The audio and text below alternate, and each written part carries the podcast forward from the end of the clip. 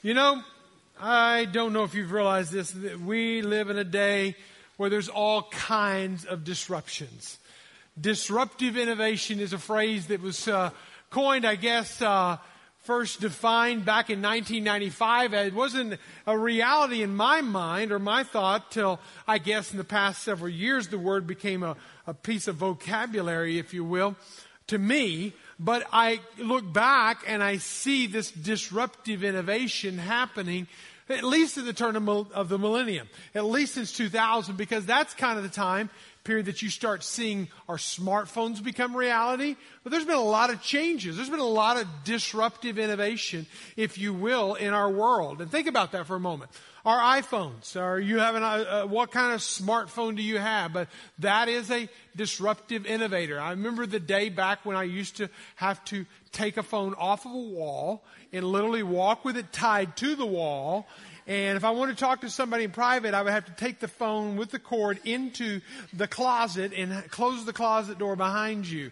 And I lived long enough ago that you had to, little when I was a kid, you had to do this and wait for the to go back. And so it was forever. I know some of y'all have no clue what I'm talking about. Watch those old movies and I never did have to pick it up and do this kind of thing. Operator.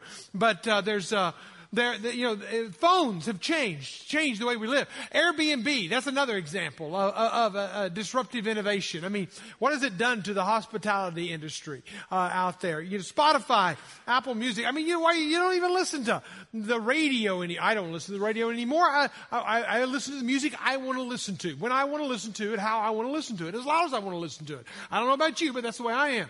And when it comes to like worship music, like I go back and I will worship and do these songs that we just did all week long because we have our own playlist out there. So you can even download that and listen to it. And there was one of the song that we just sang a few moments ago, brand new song to me. I'm going to go back and just play it all week long and listen to it. Amazon, man, has that not ever messed everything up? Welcome Walmart to the reality of Amazon and what Amazon has done to our shopping. I can remember when somebody said, oh yeah, in the future, we're going to buy all of our Christmas and our clothes online. I thought, you are smoking something, because there is no way I'm ever going to do that. I'm going to buy my clothes in a store. I'm going to try them on. I'm going to take them home. Half the things that I have in my closet, I have bought online. And so, that's a disruptive innovation. What else do we have there? Netflix. I mean, how many of y'all have Netflix at home? Binge watching binge is something you didn't do. But now we encourage binge watching, if you will, because of Netflix and what it has brought. Uber and what it has done to the transportation world. These are all innovative disruptions, and these disruptions have messed with our normal. They've messed with our status quo. They've messed with the things that the way we like them done. Or maybe we now like this. But it was disruptive when they were introduced to our world. Even in the church, we're experiencing disruptive innovation.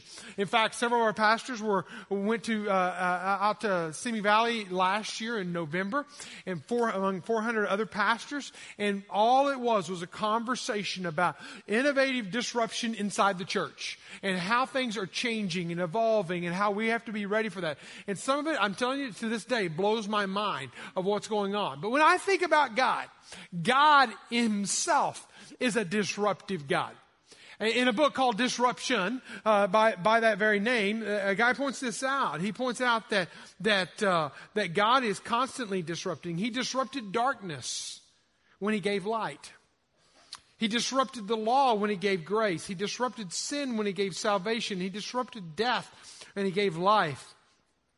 And he disrupted the sacrificial system of Judaism that was known as the way to connect with God whenever he finally was the final sacrifice for all the nations of the world. So it wasn't just for Judaism, and there was one final sacrifice for the whole world. So you talk about disrupting a system. Jesus disrupted this world, and he disrupted infinity. Time beyond time, out beyond our reality to anything that we can comprehend. When he stepped into time, when the God of the universe, who's always been and always has been and always will be, and it blows my mind to even try to understand the infinity of God. steps into flesh, steps into time, steps into Galilee, steps into Nazareth, of which nothing good comes out of Nazareth. We'll talk about that next week. And he steps into the hood of Nazareth, and he moves in, and he takes on humanity and time and the limitations of that. It just blows my mind. But he's a disruptive God. And what he does in that moment, as Jesus is living sent, sent by God, that is an example to all of us whenever Jesus will later on say, I'm sending you as the Father has sent me in John 20. Now, how did God send Jesus? Well, that's a good question. I'm glad you asked. We talked about this last week. Luke chapter 19, it says this, that I came, this is why Jesus came, I came to seek or to pursue, we're about the pursuit series, and to save those who are lost or without life, without hope, without peace. So Jesus, think about it for a moment, he came into this world, he entered into time and space, he entered into our existence so that he could bring life where there is lifelessness. He could bring hope where there is hopelessness. He could bring peace where there is war. He could bring sanity where there is insanity. He could bring reconciliation where there is brokenness. That's why Jesus came. And that's why we are sent when he sent us out to do the very same thing. And how does this peace become a reality? It doesn't just happen in a vacuum. It doesn't just happen in some, thinking happy thoughts. This peace becomes a reality. This life becomes a reality whenever we enter into this relationship with God. Okay, but this relationship's been broken. Romans 5 verse 1 says that, therefore, since we have been justified by faith, made right by faith, we have peace with God. So whatever was broken, whatever was frayed, whatever was disconnected, whatever was hopeless between our connection with God has now been made whole, has now been reconciled. How did that happen? By faith in Jesus Christ. So again, this is the hope. This is what we're about. We're not about religion. We're not about institutions. We're not about buildings. All this could go away, but the reality and the hope and the peace and the joy and the life, that doesn't. You can't take that. And that is the essence, that's the core, that's the meat and potatoes of what Jesus said, as the Father has sent me, so I'm sending you. So I came to pursue those who are without life and hope and peace. So therefore, guess what? I'm sending you to do the same thing. This is what this series is about. This is what we're going to talk about. And this is why when this great English pastor of years gone by, C.H. Spurgeon, said it like this: every Christian is either a missionary or he is an imposter. Either you are sent, and if you're not sent, then you're an imposter. You're really not a follower of Christ. That's a pretty bold statement. I said, wait, Mike, I'm just not ready. I'm not a salesman of Jesus, okay? I'm not a pusher of Jesus. Listen, we're not asking you to get black pants and a white button-down shirt and get a bicycle and go ride the streets. We're not asking you to do that. We're asking you to live sent, where you live, work, learn, and play. Where Jesus has called you where you are right here and now. Not in the future, not where I don't want to go to Africa and live with the click-click people or anything like that.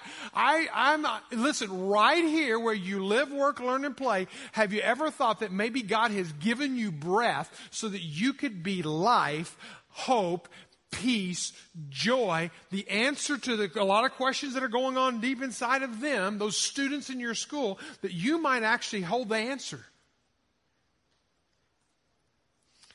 I gave you these cards last week. I asked you to take them home. I asked you to pray about it. Now, some of y'all weren't here last week. Some of y'all didn't do your homework from last week, so we're going to give you a second chance. All right? So this little card that you got on your way in today was I'm alive for five. I know it's corny. I came up with it. And if it's corny, I probably came up with it, okay? But it does stick in your mind. I want you to think of, this was the challenge for you last week, was to think of five people in your world where you live, work, learn, and play. Now, they don't have to be all in one category. They may be all in one category. You may have one in each of those categories. You may have, +1 or something like that. But I want you to think about 5 people. And why did I say 5? Because you have 5 fingers. And it was going to be easy to remember. Even if you had to tattoo their names on your fingers, you could remember them. I wanted you to think of 5 people in your life that God may be actually giving you breath today. I know it. I'm being bold here. It's your only reason that you're still alive. Maybe seeing these people come to the life that you have in Jesus.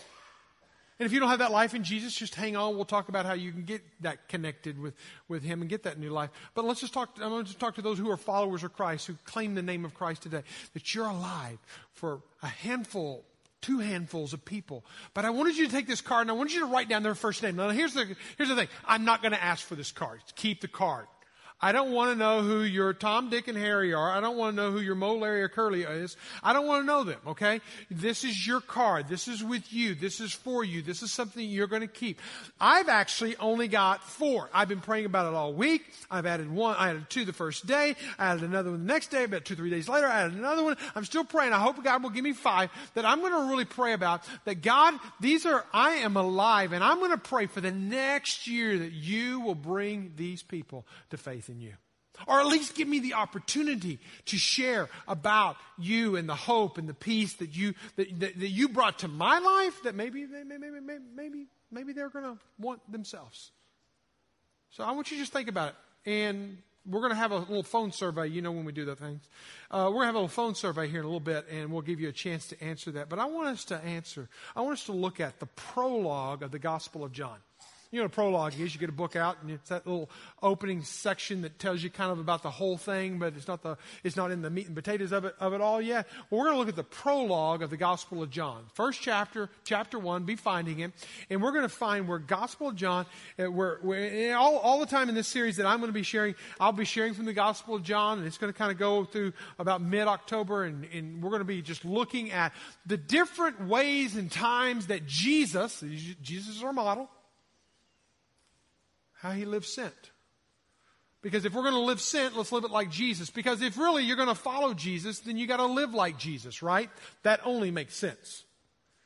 If you're going to follow Jesus, you're going to live like Jesus. And if Jesus said, I came to seek and to save those who are lost, and oh, by the way, as the Father has sent me, so I'm sending you, then I need to kind of get on the same page with you, God.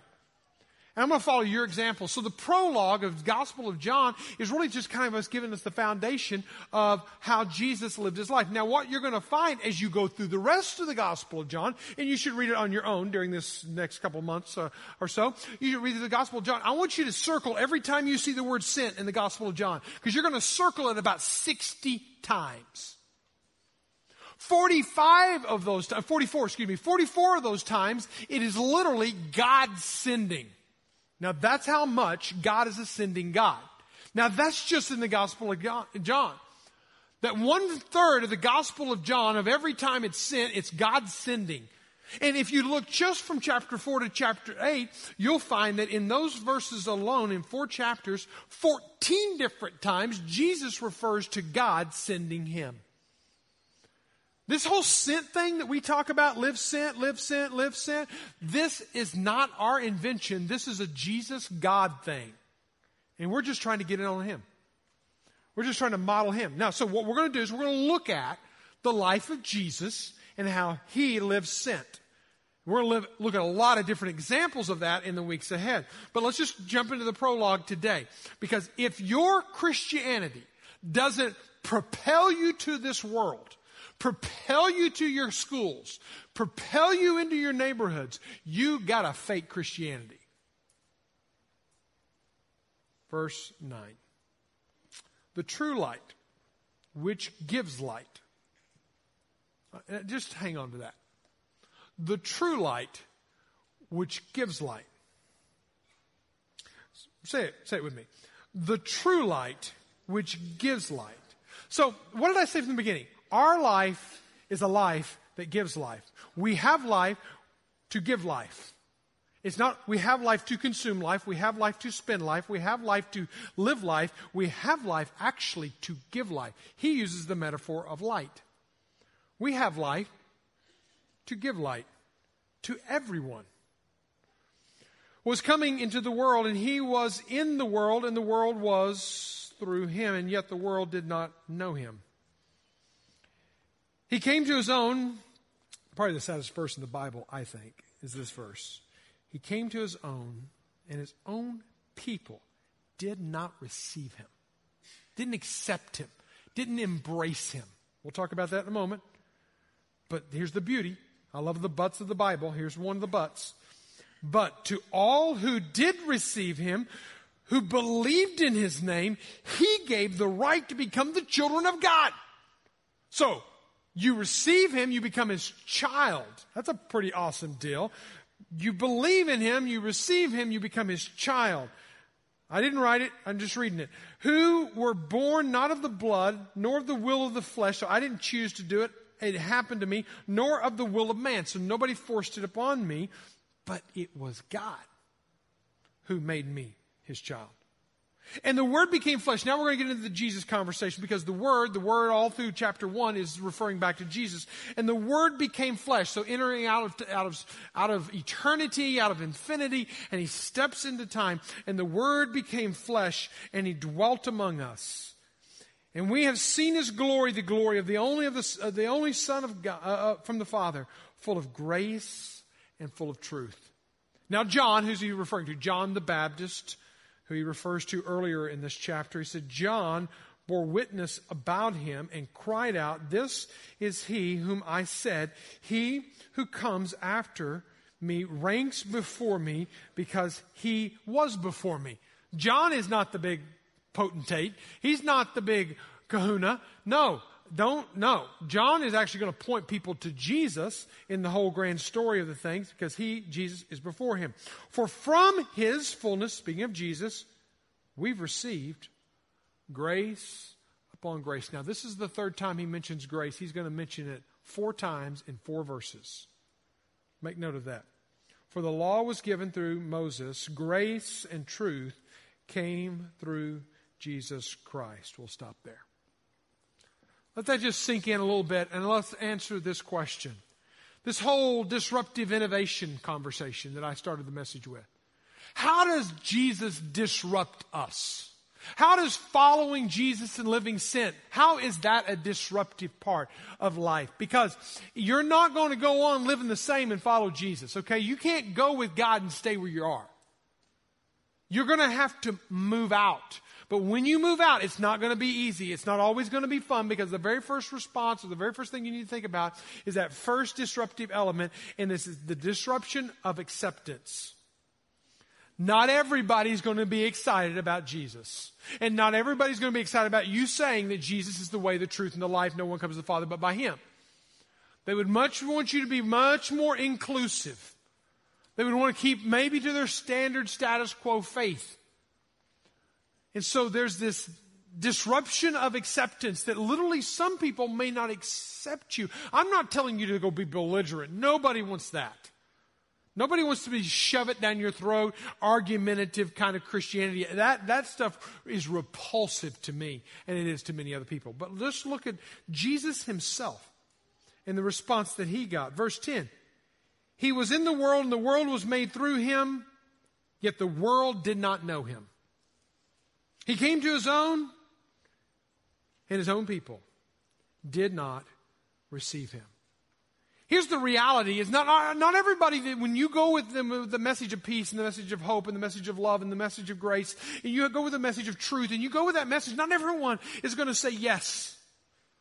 In fact, many are going to say no. Not interested.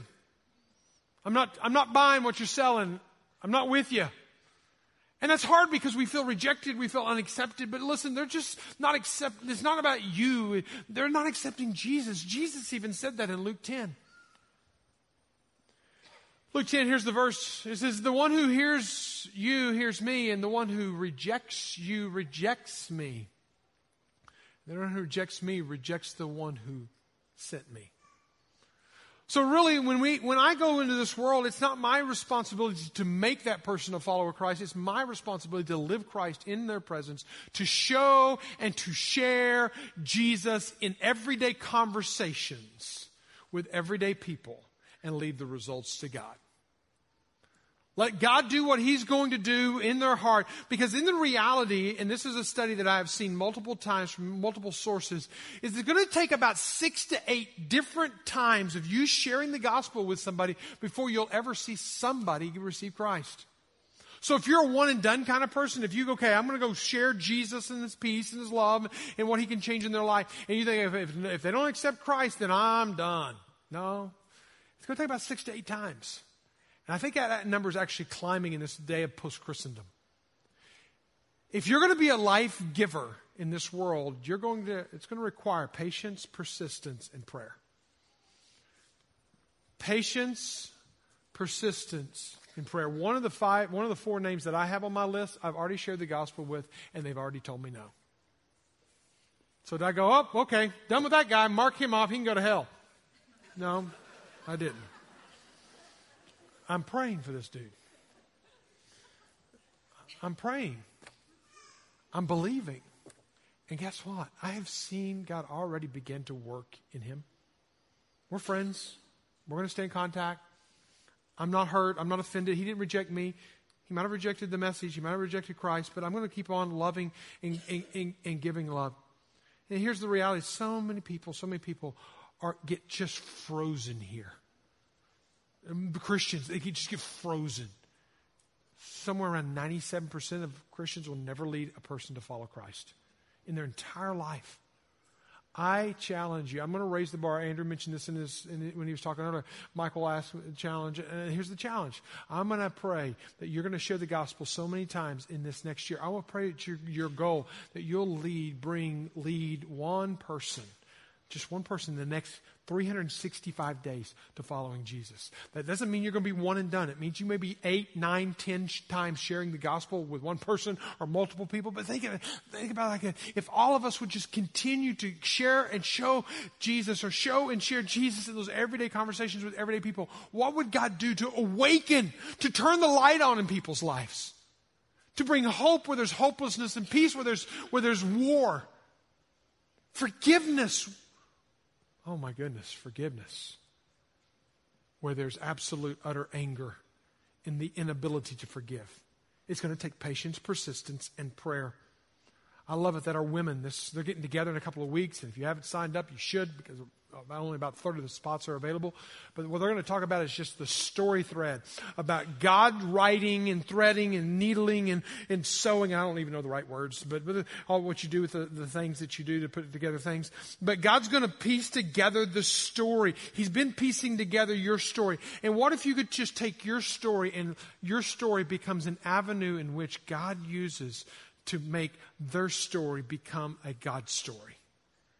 Your story, God's story, their story becomes a God story. You're woven into them. They're woven into you. An incredible time. Ladies, take advantage of it while you can. Next Sunday, we're going to have our baptism gathering. We've already got 20 plus people signed up for this. Well, here's what I love about this. Every single person has a story. We give those people that are going to get baptized about 30 seconds of a video. But if you only knew the story behind the story, if you only knew the full story of God's grace and redemption, of God wooing and calling, of God needling his story into their story, if you only could hear the full-length story, it would blow your mind. Some of them are as simple as a little child just growing up and receiving Christ. This coming week, it'll be a great time. It's when the light comes on. It's why we're celebrating lights. Every one of those stories is a light. I want us to read a verse together. We read it earlier, verse 4 and 5. Or we didn't read it. I want us to read it because I want you to see what it says. In him was life. Read it with me. In him was life, and the life was the light of men. The light shines in the darkness, and the darkness... What's stronger, light or darkness? Light will always push out the darkness. Jesus is the light. He can be the light. He can take care of those dark crevices of our life and make us, but it's going to disrupt us. And we may not always be accepted, and they may not always accept our message. But here's another disruption. There's the disruption of location. Notice what Jesus did. He moved in to the neighborhood. So many Christians insulate and isolate, insulate and isolate, insulate and isolate. We all need a few dams and hells in our life. We all need to kind of sit in the smoking section every now and then. We need to have people far from God in our life that we can understand and empathize with and walk through life's journeys and struggles and ups and downs, that we are literally empathetic in their life. And you know, I love it when Jesus moved, he didn't move to Rome.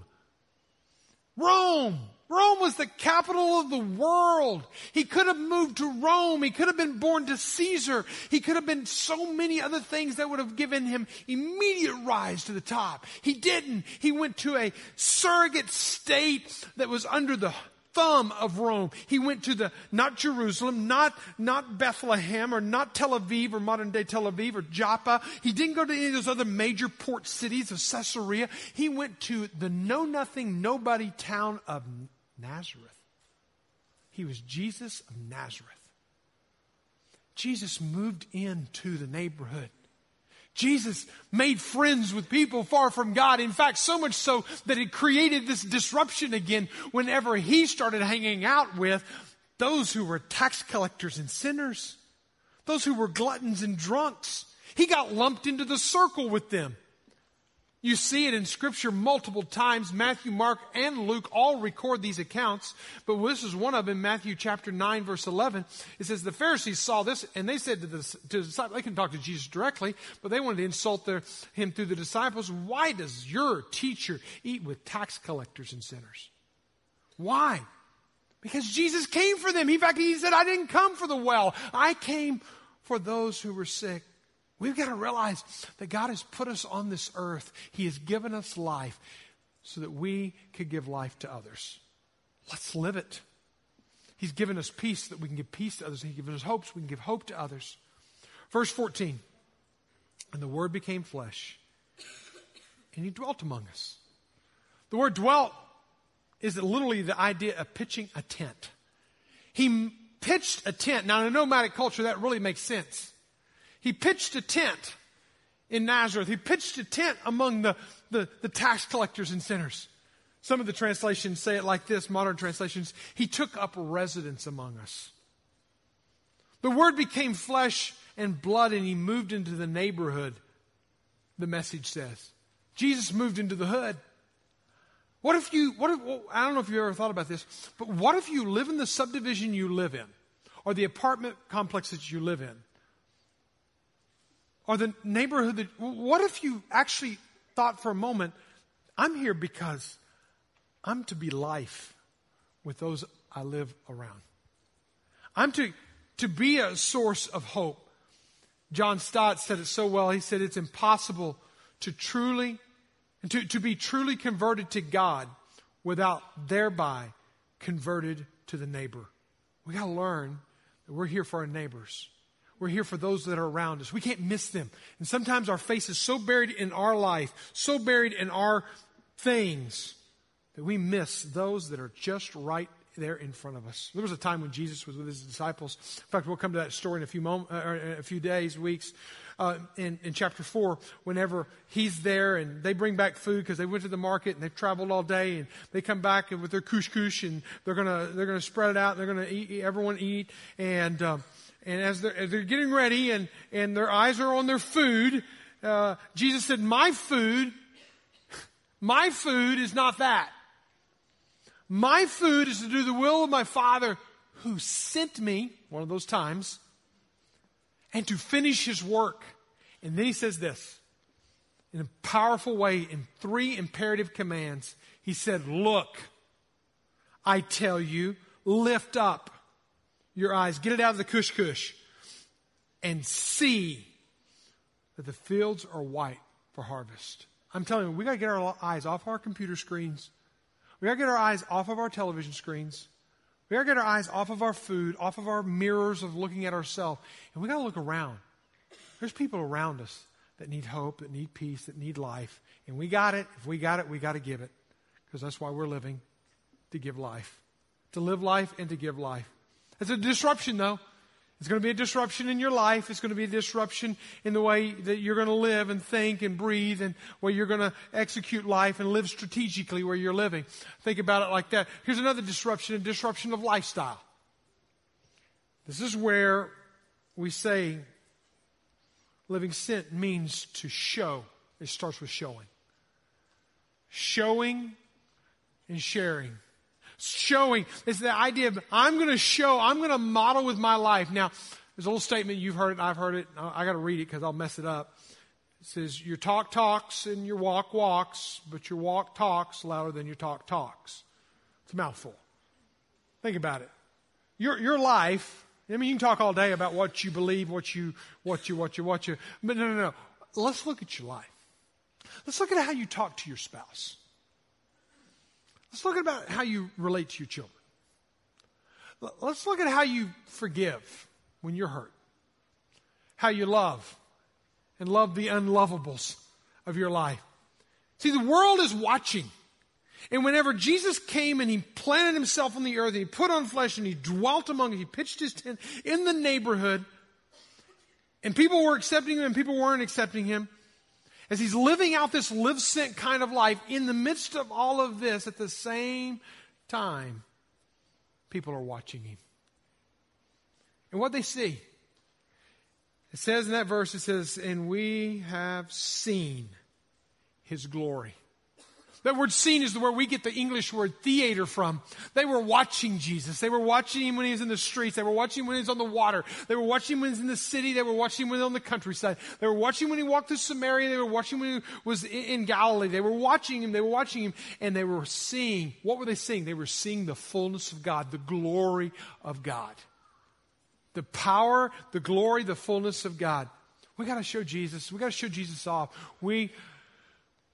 The number of times in Scripture that it tells us, I'm talking to the Christians here, followers of Jesus, listen up.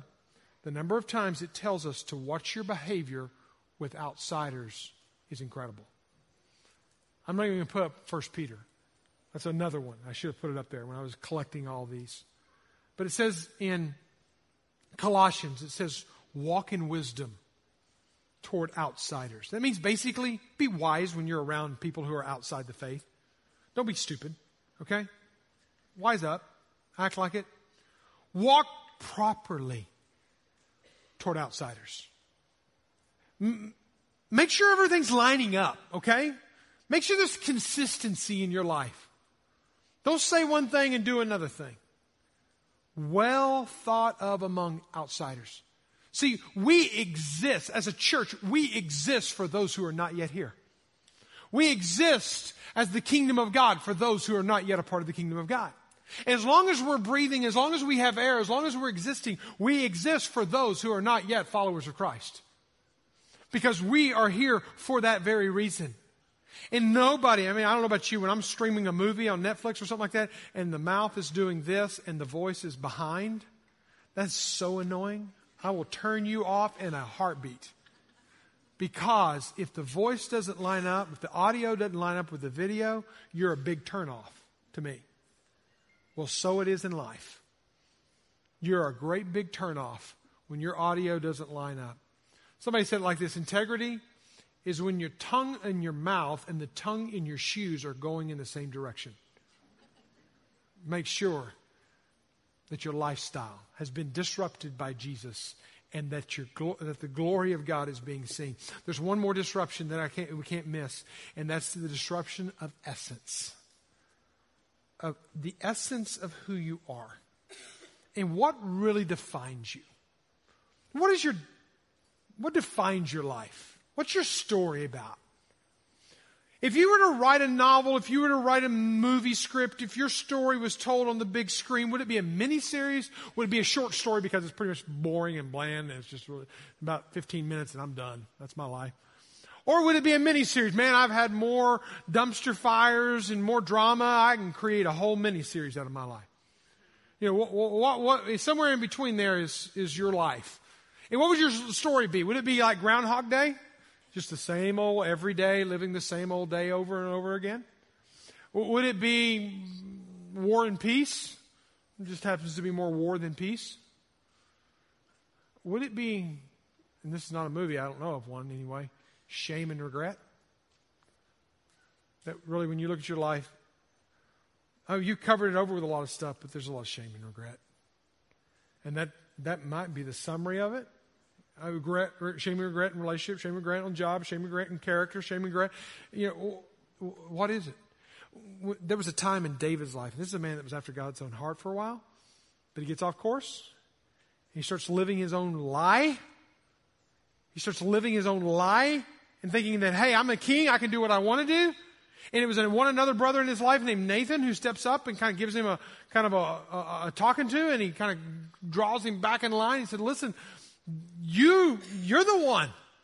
The metaphor that he tells, I don't have time to go into it, but he calls him out and he says, you're the one, you're the guilty one. And David, man, he just sinks. You read the text and you just see it. Scholars believe that he went for likely a full year of living in the guilt and the shame and the regret of his killing of Uriah, his sleeping around with Bathsheba, his taking another man's wife, the shame and regret. For a year that he lived in the guilt and the shame, of that. And when you read Psalm 32, I have to believe it's probably true. Psalm 32, 3-5, and this out of the Message, just to kind of put it into everyday language. He says, when I kept it all in sight. I didn't share it with anybody, even though a lot of people knew about it. I kept it to myself. My bones turned to powder. My words became day-long groans. The pressure never let up. I could never live a day without it. I could never get by without it. I woke up in the morning and it slapped me in the face. It came over me. It was a pressure. It was a cloud. It was on me. All the juices of my life dried up. Then I let it all out. I said, I make a clean breast of the failures to God. And suddenly, the pressure was gone. My guilt dissolved. My sin disappeared. Whenever he faced the reality of truth and stopped getting off the lie, his life was one of shame and regret. When he brought it back to truth, he could live in peace. That's the message that we have. Because there's a lot of people out there, and you know them, they're living in that shame, regret life. That war and peace where there's more war than peace. They're living that emptiness. And that's why when we say live sent, it's not only showing, but it's also sharing, like Nathan did with David. Showing and sharing Jesus in everyday conversations with everyday people. Everyday conversations with the people that are in our world. Now, what does Jesus do? And I'm finished here. Look what he does. How does he come? What does he carry? What's the essence of who Jesus was? What was the essence of his storyline? What was the essence of his message? He was full of, say it with me, grace and truth. That should be my storyline. Not shame and regret, but grace and truth. Grace and truth. What a tedious, what a difficult but yet beautiful, what a sweet and a sour, what a combination of grace and truth, truth and grace. And sometimes I need more truth than grace, and sometimes I need more grace than truth. And God knows exactly what I need to complete His story and to make the full essence transformation of my life. What is grace? Grace is, it comforts us. It comforts us. It makes me whole again. It completes me. It's that undeserved, unmerited, unjustified working of God in my life and in your life. We all need grace, but we all need truth as well. And some people don't like the truth. They want to stay over here in the grace camp. They want that undeserved, unmerited, unjustified favor from God. But over here is the truth. The truth is what calls us in line. The truth is what gives us a compass to steer our lives off of, so we get out of the shame and regret cycle. And this is what God does in the individual lives as we go and we live sent. I want to close by telling you the story of Josh. Josh, I've come to love Josh, but he has a story. You can see by these photos, starting in the top left, that he has a story. You may have seen Josh. He comes to the first gathering most of the time. He sits right back in this section right here. He's in a wheelchair, and he's given me permission. His family has given me the permission to share this story. But it was 5 years ago, 7 months and 29 days, after a number of incidents of trying to rescue Josh out of his free-spirited lifestyle, I should say, where he thought he could do what he wanted and could take what he wanted. It was his life. He was late teens, early 20s. And he got some bad drugs. And he got an overdose of drugs. And he went into a coma. And the doctors pronounced him brain dead. And I said to the family, I said, "Can I share that part? Are you okay with that?" I said, "Share it." He was brain dead for 2 months in a coma. And didn't know if he would survive, but the all accumulation total, 2 months in the coma, 5 months in the hospital, 18 months in rehab. It was 5 years, 7 months, and 29 days. Now you can see from the photos that Josh has made improvements. So it kind of gives the ending before the beginning, but it doesn't give it all the ending. Because Josh grew up in this incredible home with incredible parents and incredible faith and everyone serving the Lord. But Josh decided that truth wasn't good for him. Free-spirited was going to be good for him. And he was going to go free-spirited track and get away from God track. And so he went that track, and it landed him nearly in death. And in this process of coming back to life again, the doctor said, because he's paralyzed, he's immobile in every way, and he says, "You're going to have to learn to crawl before you'll walk." Well, fast forward the 5 years, 7 months, and 29 days. He's still in a wheelchair, but he can stand up and he can walk because he has worked hard. He's got great therapists. Some people have even seen him at the gym working out, where he's trying to get his strength to live his life again. It's an incredible story of God's grace, but it doesn't even end there, that he's got his life back together again. This has been a 5 year, 7 month, 29-day journey for him, or actually 20-day journey for him, because in the past year, it was not only his body coming to life, but it was his spirit coming to life. Because last Sunday, he told his parents, totally blew them away. And they weren't here last Sunday because they had a special service at their house. Because Josh got up and told them, "Hey, I'm ready to get baptized." "Okay, what's going on, Josh?" Everything stops in the house. Grandma's there. Everyone's there. They all sit down. They all download, "What's going on, Josh?" And Josh just, in his way, tells them that "I have given my life to Jesus. So I'm not only physically got new life, but I'm spiritually getting new life, and I want to get baptized today." And so Josh, last Sunday, with his family and his brother there and his dad there, helping him out into the pool, and then declares his faith. And I've seen the whole video. I'm only going to show you a little bit of it. But it's just a beautiful testimony of Josh and his rebirth and his declaration of life. And I want you to see just this little clip right here. Watch it. Yeah. So, Father, just thank you for Josh. Father, I thank you for his confession. I thank you for his life. And Father, I thank you for the man that he has decided that he's living into and that he's choosing to be.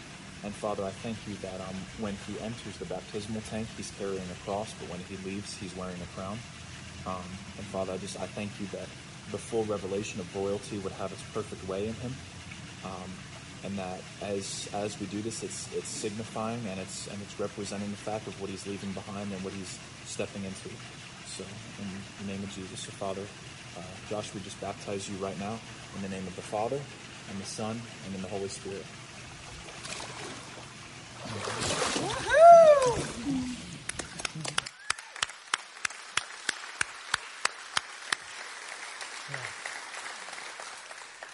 You know, every life matters to God. and you have a story, how much is God a part of your story?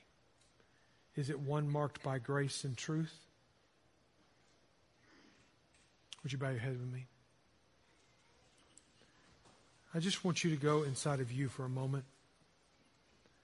And I want you to try to push past the doubts and skepticism. Push back the wounds that maybe are from the past. Push back the shame and regret. And I want you to answer the question, is Jesus the essence of my life? Have I experienced His grace? Am I walking in His truth? His truth will confront me. His grace will comfort me.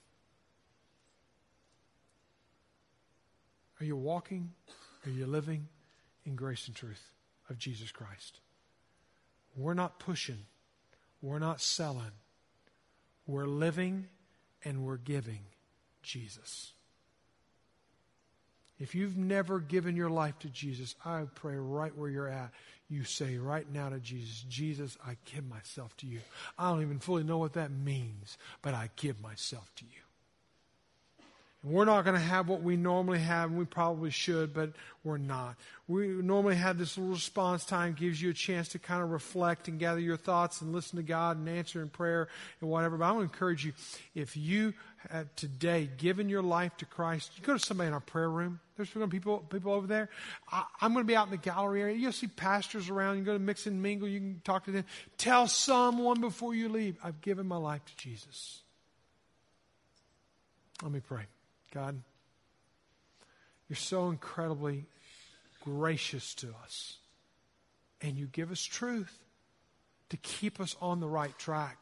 You give us grace when we get off the right track, and you give us truth to get back on the right track. And God, whether we need comforting today by your grace or we need confrontation today by your truth, I pray that you will meet us at the point of our greatest need. And the Father, just as Josh declares his faith in Jesus boldly and proudly, we look forward to next Sunday when many more will declare their faith in Jesus boldly and proudly. Or would you do a continual work in us that we would live sent in the name of Jesus? We pray. Amen.